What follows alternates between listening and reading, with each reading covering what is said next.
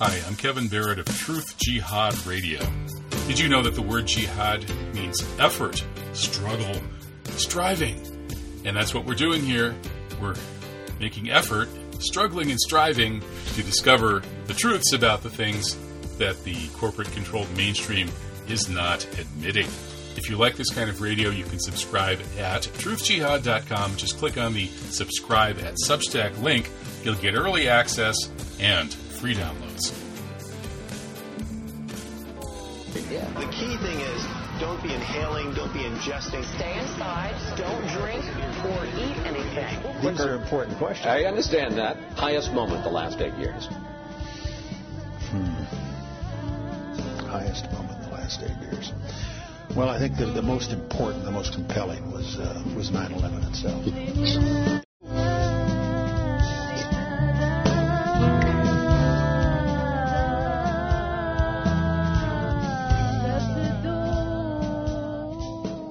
Welcome. This is the special live edition of Truth Jihad Radio. I'm Kevin Barrett, broadcasting from an undisclosed location deep in the Wisconsin woods.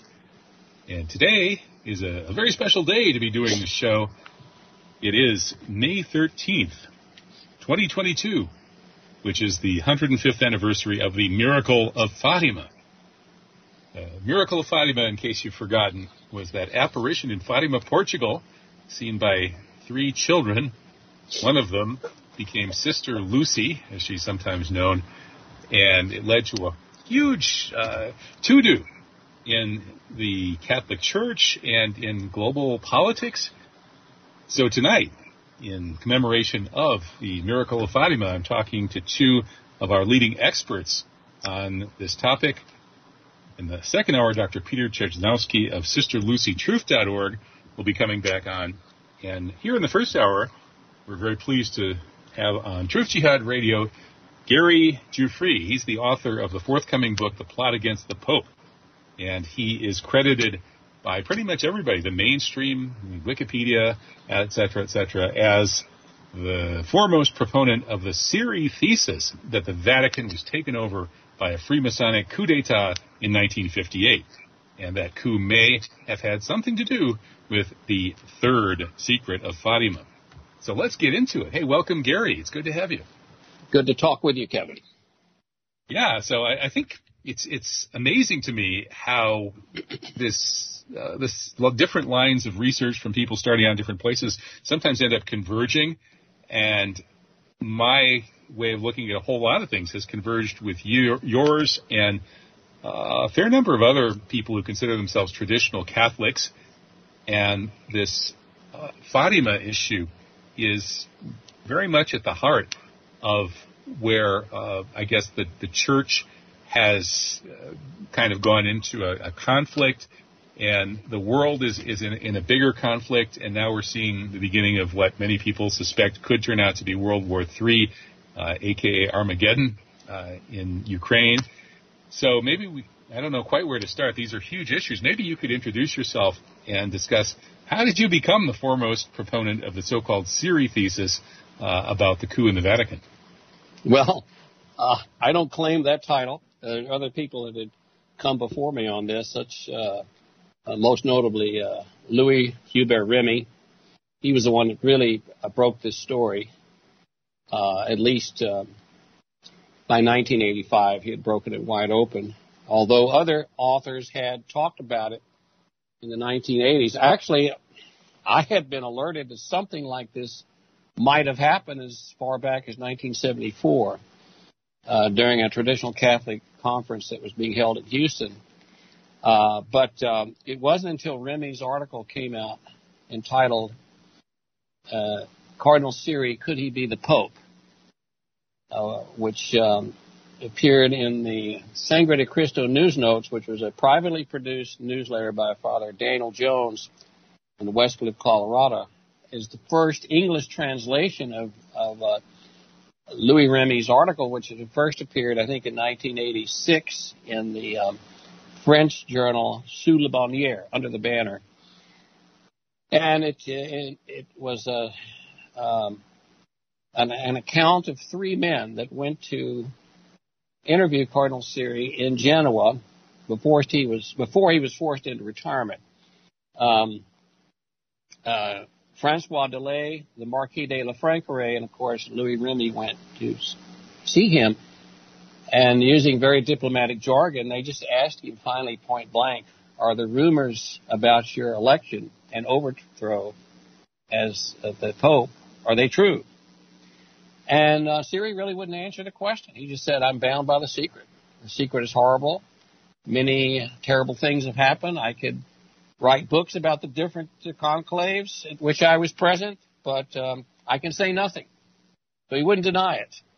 And so um, uh, they added that certain people had uh, talked to him at other times and, and uh, had uh, he had confirmed to them that yes, he was elected. And matter of fact, I I had actually interviewed his his uh, niece some years ago in Italy, and uh, she basically said the same thing, and and uh, uh, she had known that he was pope, but uh, she, she was terrified. She, matter of fact, um, she would hardly speak to me above a whisper.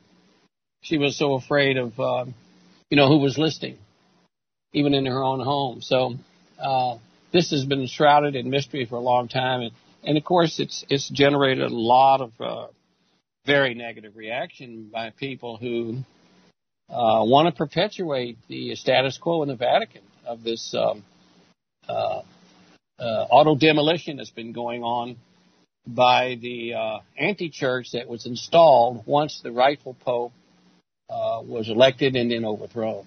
And this um, destruction is going on unabated up to the present time, now 64 years later.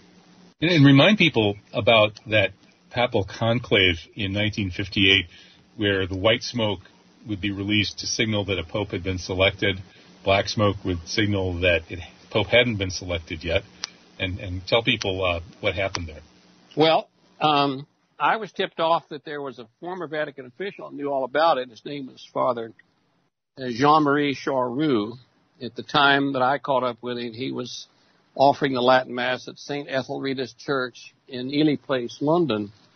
I went to see him uh, in July 1993, and I asked him what happened. He said, "Well, um, on the fourth ballot on the first day of the conclave, that would have been uh, on 26 October 1958, uh, Siri uh, received the required number of votes after uh, turning down the, the honor at two or three previous scrutinies earlier in the day. Finally, on the on the fourth ballot, he received. Uh, so we've come to believe from different things that have been written about it, a unanimous vote. Matter of fact, we've gleaned that from Siri's writings himself. And um, and once a, a candidate receives a unanimous vote for the papacy, he cannot decently refuse the, the the office because it is uh, uh, the belief uh, among uh, the churchmen that it would be the unmistakable will of the Holy Ghost that he be the, the, the new head of the church. So he accepted office, according to what uh, Father Charles-Roux told me, and even announced that he would be known as Gregorius the Seventeenth. And the uh, cardinals began to line up and and um, and uh, pay their first obeisances to him, where they would kneel and kiss his ring and everything. And uh, as that was going on, and of course this was no this was no surprise to them. He was the hands down favorite going into the conclave. Uh, my grandmother had given me a copy of a Sunday pullout section from the Houston Chronicle called the American Weekly, and it clearly stated there in, a, in an article written by Jim Bishop the author of the famous book, The Day That Christ Died. This article was um, entitled, Who Will Be the Next Pope? And it clearly uh, identified Cardinal Joseph Siri as the most likely uh, cardinal to be elected as the successor to Pope Pius XII. so my uh, gathering of uh, information on this goes back to 1957. I'd give you a little idea how old I am. So, but anyway, so uh, but I didn't hear anything more about it until 1974. And then, uh, uh, when, um, uh, Paul VI died, uh, Luciani was elected as uh, John Paul I, and then he was dead after 34 days, and they had another Quite mi- mysteriously. Right. Looks like right. That, that, that's an interview all by itself. But yeah, any yeah, we'll do that it- another time. they had a second they had a second uh, conclave and boy the, the newspapers in Houston were predicting Siri's election. Time could be right for Vatican's eternal second runner. Read one of the articles. Um, uh, another another uh, article. This was on the front page of the Houston Chronicle. Said um, uh, conservative cardinal denies he's a reactionary.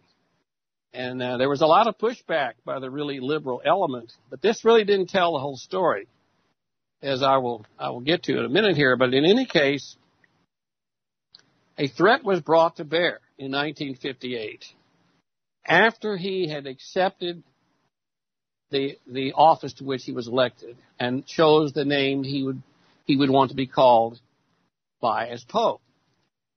Uh, that really ended the conclave. Conclave was over at that point. What happened afterwards was following the lawful election of the Pope, a threat was brought in against the newly elected Pope.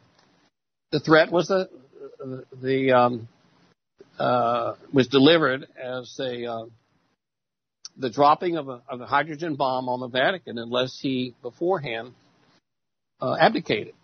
Now, now, do we have any idea, like, who delivered this threat and how it was delivered? Because that kind of boggles the imagination. Well, the actual uh, messenger was the the B'nai B'rith, and they gave it to uh, Cardinal. Um, I guess it was. I can't recall now if it was Cardinal Bea or or uh, or, um, or Cardinal Liénart, but it, it was. I think it was Cardinal Liénart. Cardinal Liénart. I think it was. Uh, no, I'll tell you what. Who I'll tell you who it was. Um, it was it was actually the the uh, the dean of the Sacred College of Cardinals, Cardinal Tisserant. Cardinal Tisserant was the one who uh, was given that that that message, and and uh, and this was delivered to to the new pope. And um, well, in the meantime, No, no, did they, there would be a reason for people to take this seriously. Like that, that's just, it seems very strange. And did they have some kind of prior intimation that something like this could happen? Well, it could be because on, uh, I think it was May 17, 1957, the U.S. began an unprecedented number of hydrogen bomb tests at the Nevada test site outside of Las Vegas. And at the same time, the Soviets were likewise conducting huge uh, nuclear explosions. So much so that they were criticized by um, Andrei Sakharov, who was one of their nuclear scientists, and he said, "What what are we doing? We we got we learned all we needed to know from the first uh, uh, explosion. We don't need to do this another six or seven times. All we're doing is uh, uh, is is making our you know land and water and air toxic. And so, uh, but of course he he could get away with that because he was so important to the Soviet nuclear research. But uh, the U.S. continued these these um, uh, nuclear tests, and there's an, interesting series of front page articles on the um, on the, uh, the newspaper that's um, published there in, in uh, Las Vegas, showing uh, the information about the uh, preparations being made for the conclave in Rome. And on the other side of the front page, you'd see a big mushroom cloud.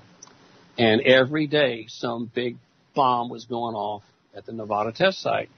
Every single day as they were leading up to organizing the conclave. So they, they had um, the death of Pope Pius IX on October 9th, and then um, preparations began right away. They, of course, they had the funeral of the Pope. And interesting enough, John Foster Dulles, who was credited with having overthrown more heads of state than any other man that's ever lived. Uh, if you if you ever read the book Overthrow by Stephen Kinzer, and in the sequel to that book, The Brothers, which was also by Kinzer about um, John Foster Dulles and Allen Dulles, who was head of the CIA. Uh, it told about all the different regime changes that they had carried out all over the world. Well, this was the mother of all regime changes, the overthrow of the Pope. And there's there's a, a State Department document circulating around. It's all over cyberspace, in which it's very obvious that the um, uh, the State Department did not want to see Cardinal Siri running the church. Uh, and uh, so this this set the stage for some kind of interference. However, and this is what people don't understand about this, they actually wanted him elected, and then that would give time for him to be overthrown before his identity was known to the outside world. Because once he was overthrown illegally, if they proceeded to a second election, the second election would be illegal and invalid. In other words, the second election of some other cardinal, somebody handpicked by them. Now, why do I say that? Well, you see, it doesn't matter whether you believe this or I believe it. These enemies of the church believed that if they elected somebody invalidly, then he would not be protected by the Holy Ghost against teaching uh, heresy and error from the chair of Peter, from the top of the of the church's commanding heights. So uh, he purposely allowed one cardinal to be elected. Then he's overthrown by the threat of the H bomb of the Vatican, thereby making his his tacit abdication totally invalid as per Canon 185, and making the second election totally invalid as per Canon 2390. Canons refer to canon law, church law, and they knew this. And there's even a place in um, in St. James where he says, "The devils in hell also believe and do tremble." Whether or not we believe that it works that way, these people obviously believe it. And he went through all the motions of allowing a pope to be lawfully elected and some of the Freemasons who occupied positions within the conclave, I mean, there were several cardinals who we now know were Masons, they actually voted for Siri. They wanted him to accept so that they could uh, then overthrow him and then vitiate the conclave, uh, uh, totally uh, um, skewing the, the, the results and putting on somebody who was a complete fake, complete fraud. And, and that person, of course, was Angelo Roncalli, who took the name John the 23rd, who wasn't even eligible to be Pope. The guy had already been um, fired from his post at the Gregorian Seminary in 1925 uh, for being suspected of the heresy of modernism. But it was never brought out publicly, so he was sent off to a diplomatic post in Bulgaria where it was thought he wouldn't harm the church. But he did come back to do great harm to the church. And, and the harm he, he did was called the Second Vatican Council, which he, which he called on the 25th of uh, January 1959. And from that sprang just uh, uh, a uh, cornucopia of evils, with the, which is uh, menacing uh, the the Catholic religion to this day. And so, but you know, he, he was old guy and he, he only lived about four and a half years. So they repeated the whole process at another conclave in 1963. And again, Siri was elected and again overthrown. And this time his invalid replacement was a man named Giovanni Battista Montini. And he was there for 15 years and he did massive damage to the church, changed all the sacraments, uh, substituting the, the form of the sacraments that had been in use since the time of the apostles with new invalid formulas, some of which had been condemned 500 years before at the Council of Trent. And then um, he died after doing. So, so, so that, that 1963 coup, that was that was the one. That's the 1963 coup that most people haven't thought of. Uh, we all know about the other 1963 coup. Well, for a while there, right? You're talking about the coup d'état in Dallas. In, in, yeah, in which our, uh, our our only Catholic president, because I don't think I really count Biden, was, uh, no. was overthrown no. by being shot in the face in broad right. daylight. Yeah. Right, but um, the uh, as bad as that was, the overthrow of the Pope was infinitely worse because it affected uh, the entire world. And uh, of course, I, I, would have to say also that uh, the overthrow of President Kennedy, who, in many ways we might consider uh, President Kennedy to have been a mixed bag, but he was trying to be president, and he was he was determined to take back the reins of power from this um, this invisible government that was really trying to run the, the show. And of course, they took total control after he was killed.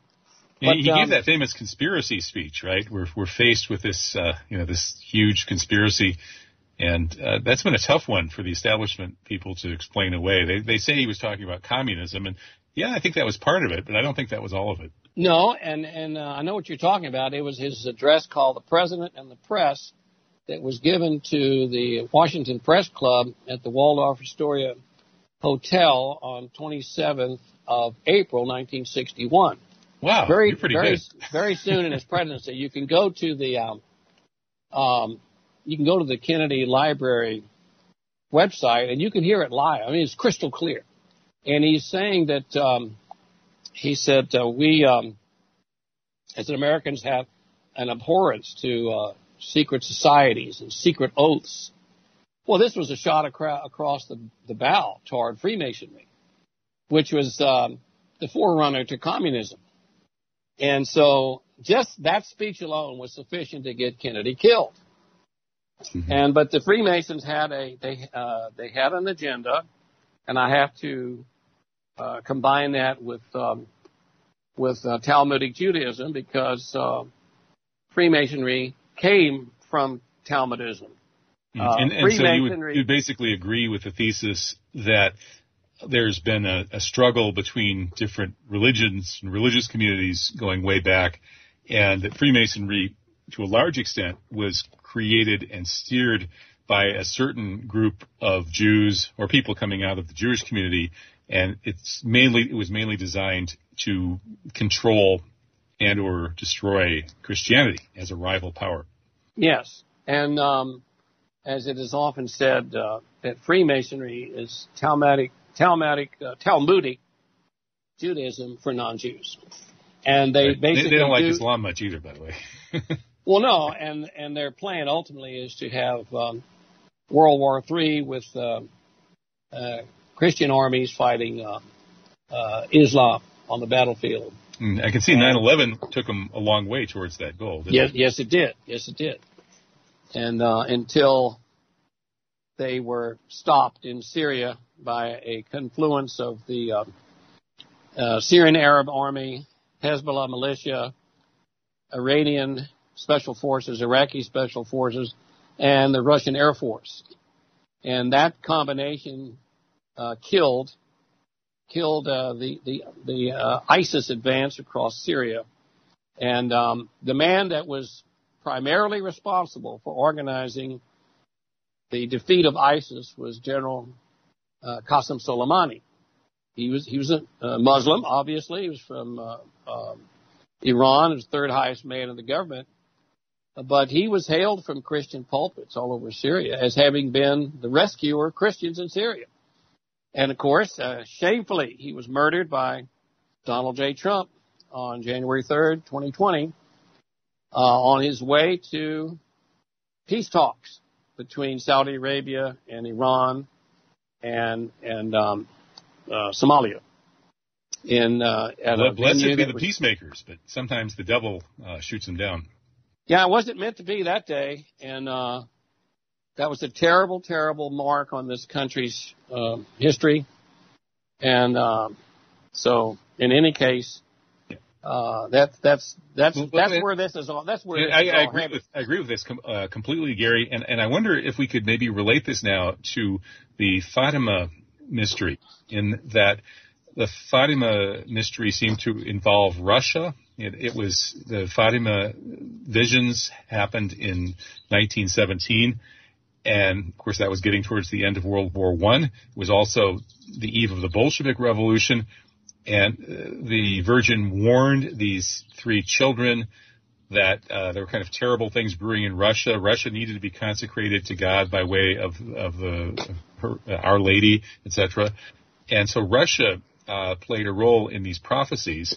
Russia was under this communist system, which was very anti-religion, uh, and that's now disappeared. Russia seems to be returning to Christianity and uh, standing up for Christians as well as real Muslims in Syria. Uh, maybe one of the reasons that Russia seems to be under the gun right now with this war in Ukraine that our media is framing as Russian aggression, but which many of us believe is really NATO aggression. Absolutely. Well, um, at the time that uh, the Virgin Mary appeared to the three Fatima children, uh, World War One was still in progress. Um, the Bolshevik Revolution had not taken place, uh, and uh, so Russia was still Russia. And and Our Lady warned about Russia spreading her errors, and she said she said Russia. She did not say uh, Soviet Union. And so there's always been some question about that. At that time, and we went over this in a previous interview the other day, uh, there was a, um, a real problem that Russia had going back to the 1700s with abortion, when it was practically unheard of in um, uh, most of the rest of the world. And, and by 1900, uh, it was being promoted by associations of uh, doctors, nurses, health caregivers, midwives, and uh, uh, this this really did have an impact around the world. No, I, I, didn't know that Russia was a pioneer in abortion. I knew that there were a large number of abortions under communism, and those have continued to a certain extent after the fall of communism. But I didn't realize it predated that. I didn't know it myself until recently, and uh, so, of course, when the Bolsheviks came in, the, the, it was still a, a criminal act, but it had been, the, the, the death penalty had been removed for transgressing that law by Peter the Great. So it, it, it was basically uh, unenforceable, or, or, or, at least they chose not to enforce it. The Bolsheviks came in, and in 1920 they decriminalized it completely. In just four years, they had to recriminalize it because it was wiping out the the the, the population to such an uh, an alarming degree that they even even the communists could figure out that if um, if the future workforce of of the uh, workers' paradise was wiped out, you know, no, no more workers, no more workers' paradise. So so they tried to control it. They tried to, to slow it down and so there, there was a there was a pattern of um, of lenience and then crackdown. It's, it kind of seesawed back and forth, but um, it continued even though illegal some of the time. And I think by 1960 it was fully legalized again, and by 1965 uh, the number of abortions in in Russia hit an all-time high of 8.5 million um, abortions that year alone. Wow. So, so. No wonder they have a demographic problem. Well, exactly right. And they, and of course they have a drug problem. They have an alcoholism problem. They had a great, a brain drain problem during the Yeltsin years too, even after the collapse of communism.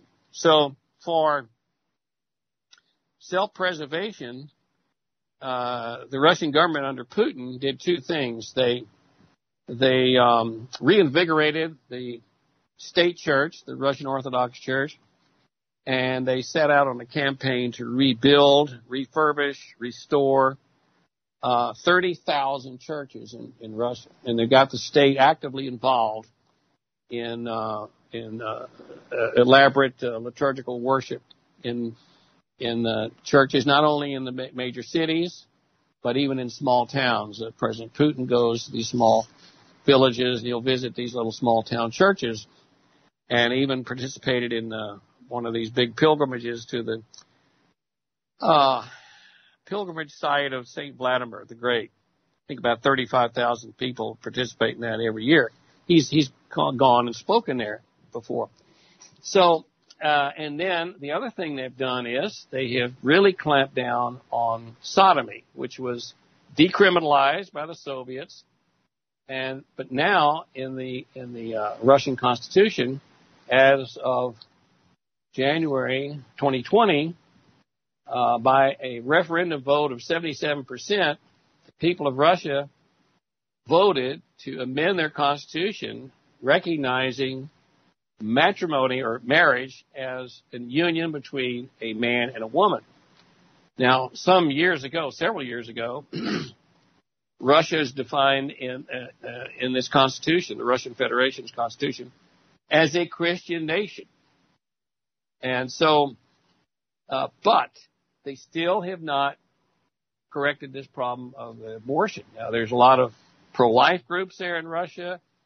They may have tried to curtail it to some extent, but it's still pretty much uh, wide open abortion on demand. And until they they do that, until they fix that problem and and criminalize it again and really enforce the law on that, um, it's it's kind of hard to take them completely seriously as a as a Christian nation because that's really kind of fundamental, you know, the right to life.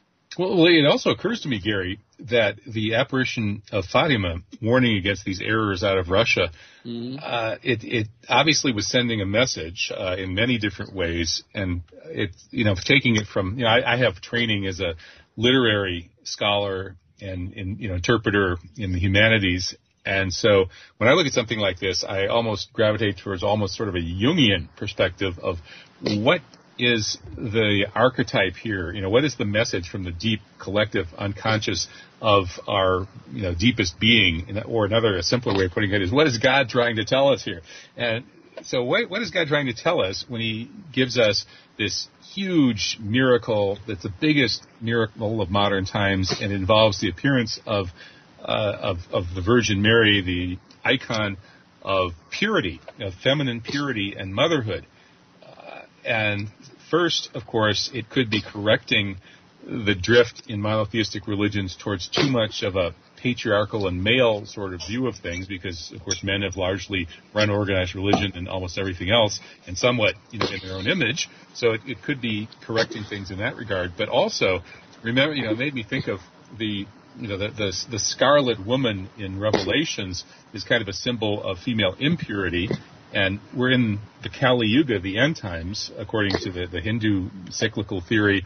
Uh, that's the that's Hindu for end times, and Kali is the uh, demon, demonic quote, quote unquote goddess, goddess of death. The goddess of death, right? Mm-hmm. So the the maybe what the God is telling us by sending us Mary as this miraculous apparition to a place where it's named after the leading uh, female uh, Islamic character Fatima, right? So, so Muslims are supposed to pay attention to this too, is that we need to connect with God through not just the divine feminine in general, but more specifically the pure uh, the, you know the, the, pure and spotless and virginal, uh, as well as the uh, the mother image, the nurturing side, this this purity side of the divine feminine, which has really been messed with in modern culture. Our culture today, I mean, the internet is just full of pictures of uh, of wanton women, uh, et cetera, et cetera. That's the the cultural ideal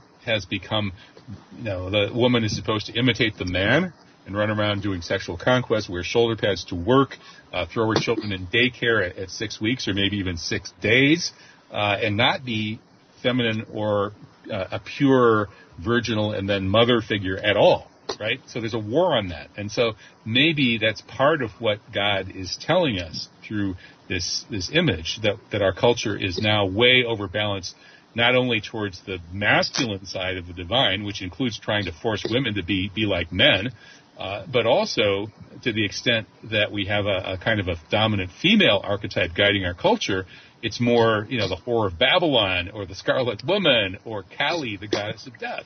So that, this is part of what I take to be perhaps God's message with this. What do you think of that? Well, uh, prior to Christianity, I mean, women were little more than chattel property. And when uh, uh the church became established and the role of Mary and bringing the Redeemer into the world was understood, then the status of women in society was greatly ennobled because the, the Christian women wanted to emulate uh, the Virgin Mary, and uh, and it was recognized then that they had an equal but different function to that of the men. And, uh, and you know, she's she's also the Quranic uh, kind of role model for women as well. Yes, I understand. I've heard that. And in, in any case, uh, so uh, women can thank uh, the Virgin, uh, Blessed Virgin Mary, as um, the person that uh, liberated them from, uh, as I say, from just being just disregarded property, and to having a recognized, exalted role in society. In fact, you know, they have the most important well, looks like we've, we've hit one of those blips. Okay. Well, they, they have the they have the most important role of um, of begin of of, of carrying, uh, delivering, and then raising the next generation of children into adulthood, and uh, so they play a they play an indispensable role in the survival of the human race. And uh, if the um, abortionists have their way, well, then of course the human race disappears, and all of which is uh, would suit the devil just fine. Uh, because well, some of these uh, people are transhumanists. They would rather just manufacture people in test tubes, I guess. well, I guess if they think they can get away with it, but uh, but in any case, uh, so when she first appeared, though, it was just to the three children, and they were reluctant to tell the adults about it. They were afraid they might get punished. They wouldn't be believed. But eventually, word got out, and there was a film actually made by Warner Brothers, of all people, in 1952, A Miracle of Our Lady of Fatima. And it was, you know, with some artistic license that they took, more or less told the story of, of what happened to those children until more and more people found out about it and found out that um, the Blessed Mother was uh, appearing to these children on the 13th of every, every month, beginning on this day 105 years ago at Fatima, Portugal. And until finally, um, the people were asking for a sign to know for certain that she really was appearing to those children. And she promised a sign would be given to them. Well, by this time, the irreligious uh, secular newspaper uh, got involved and wanted to debunk the whole story, so they came to, to the COVID era uh, in Fatima, where our, uh, uh, Our Lady was going to appear on the 13th of October. And when she did, when then she did come, uh, the, the, miracle happened as she predicted. And it was uh, the a vision of what appeared to be the sun spinning in the sky like a pinwheel, throwing off uh, brilliant rays of light in different colors going in all directions, but also appearing to be hurling toward the earth. Many people thought it was the end of the world, that the earth was going to collide with the sun. And they were terrified. And the, um, it was about 70 to 80,000 people there. Well, the old secular press was there and they were terrified too. And they reported what they saw accurately. So I guess it made believers in them too, you know? Yeah, the, Uh, the attempts to debunk this kind of remind me of the people who, you know, try to debunk, like, let's say a UFO sighting that is on, it's on radar and, you know, it's, it's got testimony from the military people that they found pieces of the crashed saucer and all this sort of stuff. And then the debunkers say, oh, it was, uh, swamp gas. you know? There you go. well, anyway, so, but what was, what was the, uh, Blessed Virgin telling those children during those months that she was appearing? Well, several things. She said that, um, she predicted the name of a future pope, Pius XI. At that time, the pope was Benedict XV. And she said that, uh, during the reign of, of Pius XI, there will be a, a night will come that will be illumined by an unknown light.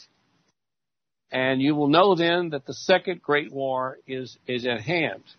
Well, there was a, a strange appearance. Some people thought it was a, uh, an unusual manifestation of the aurora borealis, but it was not the typical bluish green color of the aurora. It was uh, red and it illuminated uh, all of Europe. It illuminated the skies on that night. It was uh, January 19, 1938, and it was seen in some states like Minnesota, probably Wisconsin too, that same night. And sure enough, uh, World War II uh, started uh, not that long after that. You know, Germany marched into Sudetenland in Czechoslovakia, and then um, uh, ultimately uh, Britain got pulled into the war on uh, what was it, September 1st, September 2nd, 1939. So, uh, but this was predicted, and she said that this would happen because people had not heeded the warning, had not turned away from from sin, uh, had not their, said their prayers. A specific prayer requested was the, the Holy Rosary, which had been around since uh, uh, uh, the the 10th century, and so um, uh, she said also that this second more terrible war would come, and if people still did not turn from their sinful ways, a third and even more terrible war would follow. And it seems like we're on the doorstep of that. Yeah, right that's now. that's kind of frightening because I don't really see people having decisively turned away from their sinful ways. Oh, you don't think recently. so? Really? Uh, I mean, maybe they have somewhere, but I just it doesn't kind of look like that's been the majority behavioral thing. But hey, what do I know? only only God knows for sure. But yeah, it, it sure does kind of feel like the end times. And you know, I've, I've studied with Islam's leading eschatologist, Sheikh Imran Hosein, and his way of seeing these things really lines up. We're very, very close to yours. Uh, it's uh, it's interesting that people Well- get to the same point f- through two different traditions. One of the things that she said also, she said, I will come to ask for the consecration to my Immaculate Heart. She just kind of left it there. Well, it was, uh, it was 12 years later, she appeared to Sister Lucy, who by this time was a, uh, professed religious at a convent in Tui, Spain. And, and she was the only survivor of these three children who had That's right. The other two children died during the Spanish flu epidemic, and uh, as was predicted. And at that time, the uh, Mother of God asked uh, Sister Lucy to um, have the Pope consecrate Russia, specifically Russia, to her Immaculate Heart.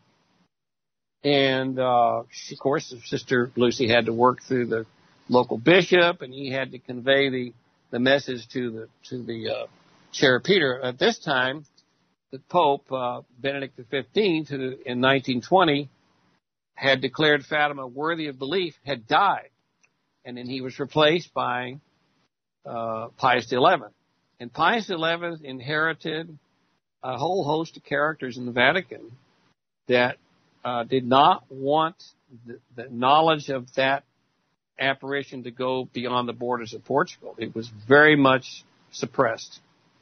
And so, I mean, this, this goes way, way back and that could be a subject for another interview. But in any case, he was ill advised about what it was that the, uh, Blessed Virgin Mary wanted him to do. And so it was not done. So he died in 1939, probably poisoned from the evidence that we have as he was starting to wake up, figure out what was going on. Pius XII came in in 1942. He wanted to do the consecration, but he again was ill-advised about how it was supposed to be done. And, and majority opinion holds that uh, it wasn't done as she specified.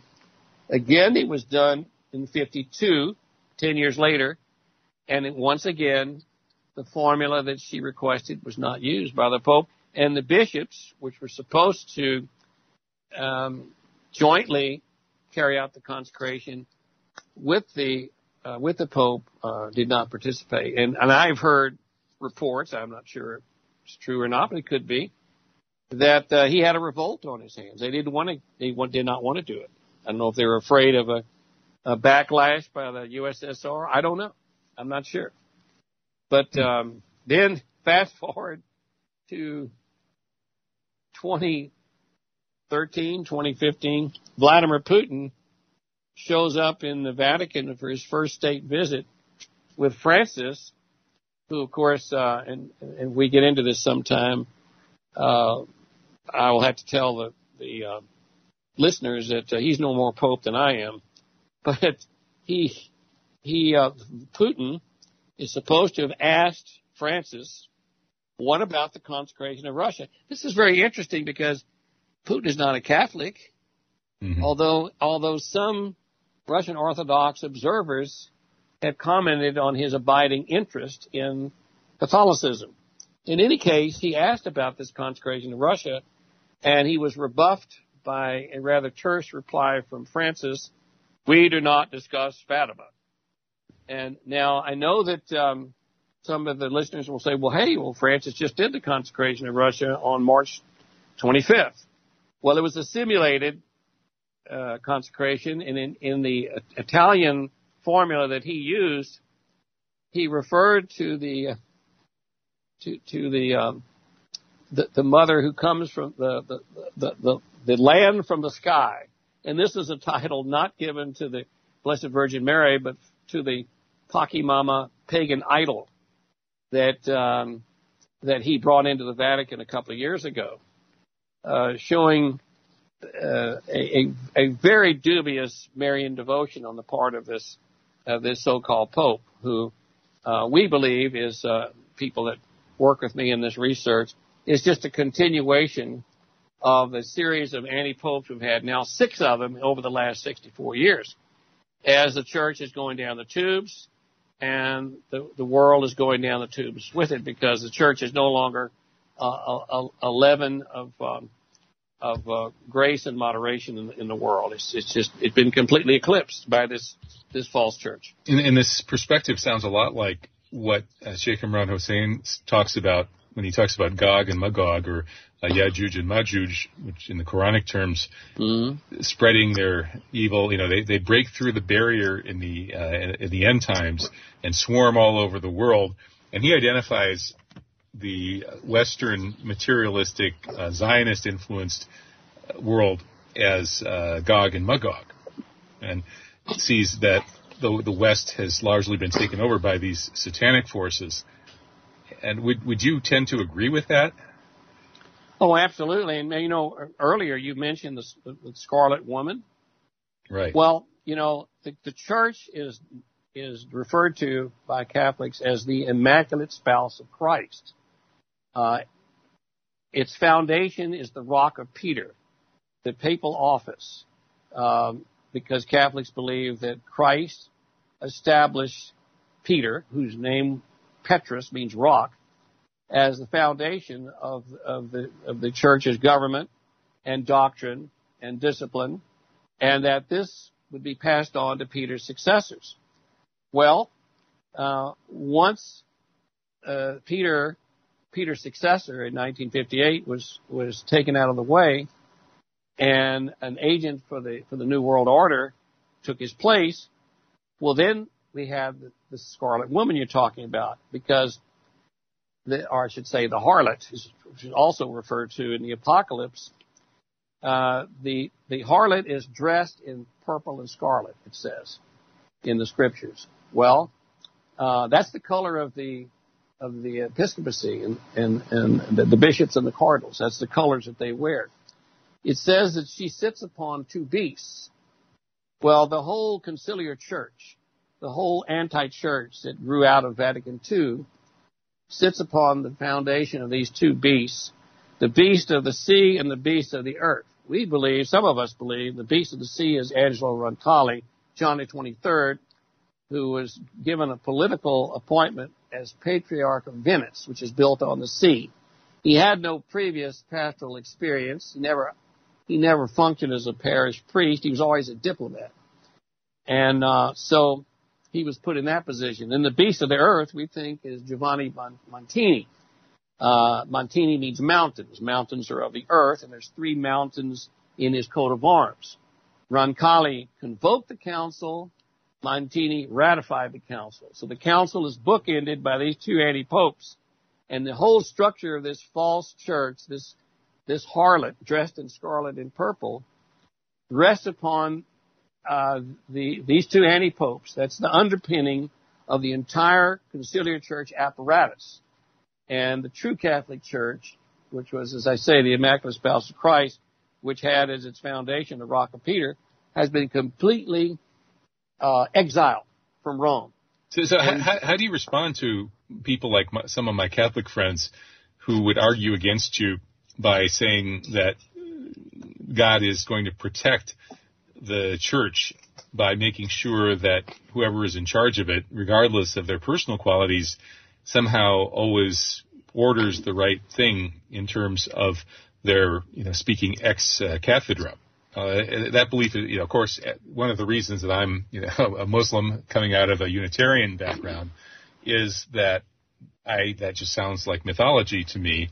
Uh, I'm, I can't, I can't be that irrational. I have to, you know, critique it rationally and say that's just highly unlikely. Doesn't look that way to me. But how, how do you respond to those? Kinds well, I mean, Catholic, all real Catholics believe that the Pope, uh, when he's defining faith and morals and imposing a teaching on the universal church, does speak ex cathedra from the chair, uh, and is infallible in those teachings. But he has to be the Pope that does it, and any Pope is not uh, protected that way. And people that would um, uh, oppose this, I would say to them, you don't know your church history.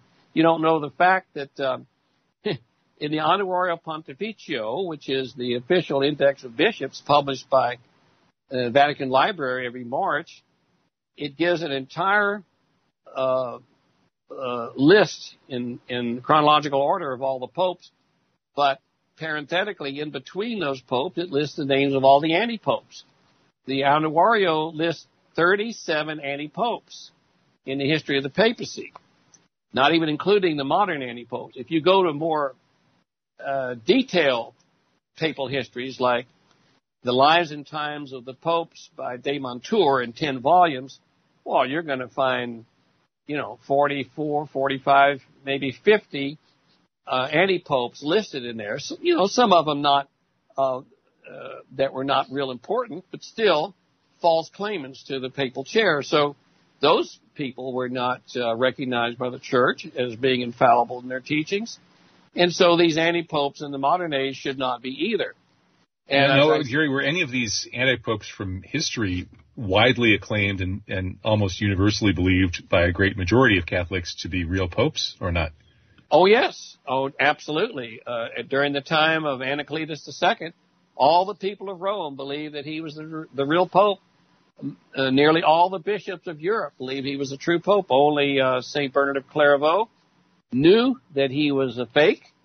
Uh, he had known him when he was a layperson. He was the son of a Jewish merchant. His name was Pietro Pierleone. He knew he was a totally corrupt individual. And sure enough, when St. Bernard went to Rome to investigate what happened, he found out that he had bought and paid for uh, the votes that he got from a majority of the cardinals and he also learned out that a group of senior cardinals got together beforehand, before the main conclave, and elected uh, Gregory Papareschi, who became uh, Innocent II. And so his election uh, uh, uh, preceded the election of the anti-pope, but this was not generally known to the uh, to the um, people of Rome or to the Euro- European bishops. It was only after Anacletus died that it, that um, uh, that uh, Saint Bernard was able to get a trial held during the Second Lateran Council, in which all of these uh, facts came out. Anacletus was declared posthumously to have been an anti-pope. All of his decrees were stricken from the books. The heresies that he uh, had allowed to be promoted uh, were completely disavowed by the church and the bishops he appointed, with a few exceptions, were deposed.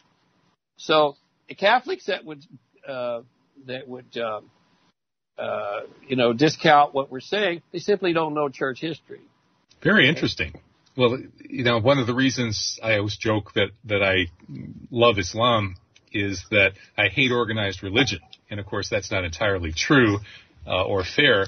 But it it does seem to me that as one tries to organize religion, that you get these bureaucratic kinds of structures that then uh, attract power-seeking people, like these corrupt people who became anti-popes and so on. And it just makes more sense to me to look at an institution like the Catholic Church as a bunch of human beings who are sometimes going to get either individual or collective divine guidance. In fact, they're always getting it. It's just whether they follow and listen to it or not. But the idea that there's this thing, a bureaucracy out there, or some entity called the Catholic Church, which always has a correct pope, and if they're correct then they're infallible when speaking ex cathedra. Uh, to me, I don't know. I'm, I'm just uh, I, I'm I can't resist just being a skeptic. It's Occam's razor tells me that the simpler explanation is the better, and so that's why I'm not a Catholic. but, well, uh, come over to my house and we can talk about it. Well, there you go. And well, I'll have to have you back on the show because there's so many more things to talk about. Uh, but certainly this Fatima apparition issue is one that could bring a lot of people together. Include, I think Muslims in particular should be thinking about the fact that uh, Mary is such a huge part of our faith too, and and Jesus is too. And we need to communicate this to Christians because so many Christians don't know that. That's at least one of the important lessons, and there are so many others as well. Well, well, well the, conver- the conversion of Russia is ex- exceedingly important because uh, Russia, if it if it becomes a force for good with its massive military might, it will it will be able to um, uh, overcome the, the new world okay. order. Well, let's let's uh, let's uh, pray for the triumph of the force of good over the new world order. Thank you, Gary Giuffre. It's been wonderful talking, and look forward to talking again. Inshallah. Thanks for having me. Okay, thank you. Bye-bye. Gary Giuffre be back in the next hour for more talk about the Fatima apparition anniversary. Peter Chojnowski.